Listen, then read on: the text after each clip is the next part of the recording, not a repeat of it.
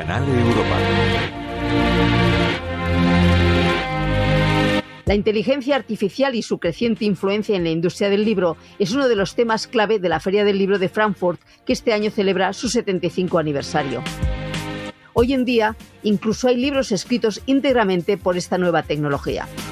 En la editorial Springer Nature están entusiasmados por cómo se puede acelerar el proceso de escritura de un libro mediante el uso de la inteligencia artificial.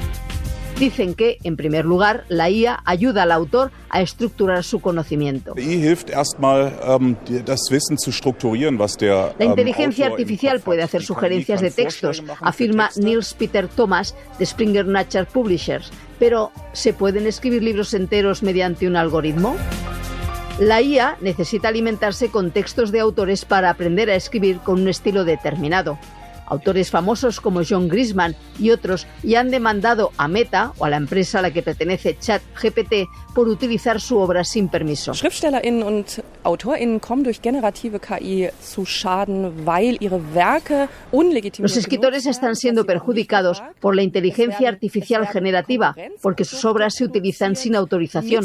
Der verrechneten Datenbasis und sie werden zum Schluss nicht mal dafür vergütet. Lo que significa que no se les pregunta. A partir de esta base de datos se producen productos competitivos y al final ni siquiera se les paga por ello. Es la queja de Elena Falkenhaven de la Asociación de Escritores Alemanes. Continuamos con otras noticias culturales europeas que hemos recopilado para este programa. Aunque Eduardo Chillida nació el 10 de enero de 1924, en 2023 ya han comenzado los primeros actos para conmemorar el centenario del nacimiento del escultor vasco. Celebraciones que durarán hasta enero de 2025. La primera exposición internacional sobre su obra se ha podido ver en la ciudad austríaca de Krems con la muestra Las gravitaciones. Miquel Chillida, nieto del artista y director de desarrollo del Museo Chillida Lecu, habla de los puntos en común entre la ciudad austríaca y San Sebastián, donde nació su abuelo. Huidos o rodeados de naturaleza, de un espacio muy natural, muy pictórico, con mucha montaña, son de alguna manera eh, muy multiculturales o, cercanos a la frontera. San Sebastián está pegada a Francia, aquí hay mucha, mucho visitante ¿no? que viene del norte de, la zona de Alemania. Es un tamaño de ciudad comedido, no es demasiado grande.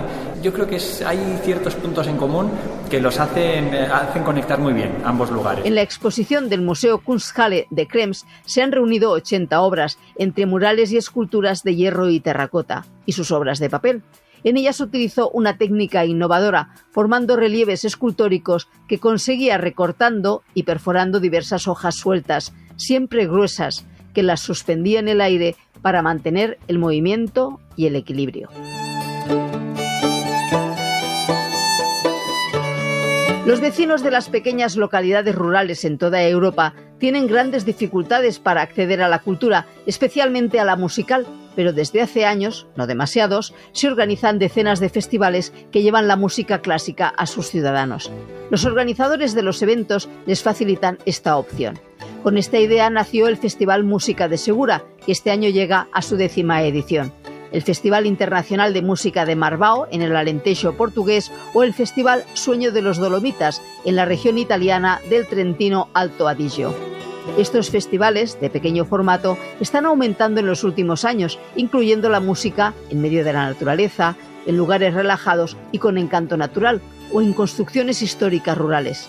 En estos certámenes, el escenario ha roto sus puertas y se ha trasladado a la naturaleza. Ha ido evolucionando eh, a partir de, los espacios con los que contamos, esa iglesia de los jesuitas, que es el espacio principal, pero de ahí hemos hecho eh, locuras como hacer música en una piscina, en el castillo de Segura, en plena naturaleza, en aldeas abandonadas, en los baños árabes, en un albergue en ruinas, llegamos a hacer conciertos. Realmente mostramos la sierra, tanto el patrimonio natural, histórico, humano, a través de la música. Es tal el éxito que desde hace años organizan dos ediciones anuales, en mayo y en noviembre, este año del 17 al 19 del mes que viene. Si quieres más información, la encontrarás en el blog Canal Europa de RTVE. Ángela Gonzalo del Moral, Radio 5, Todo Noticias.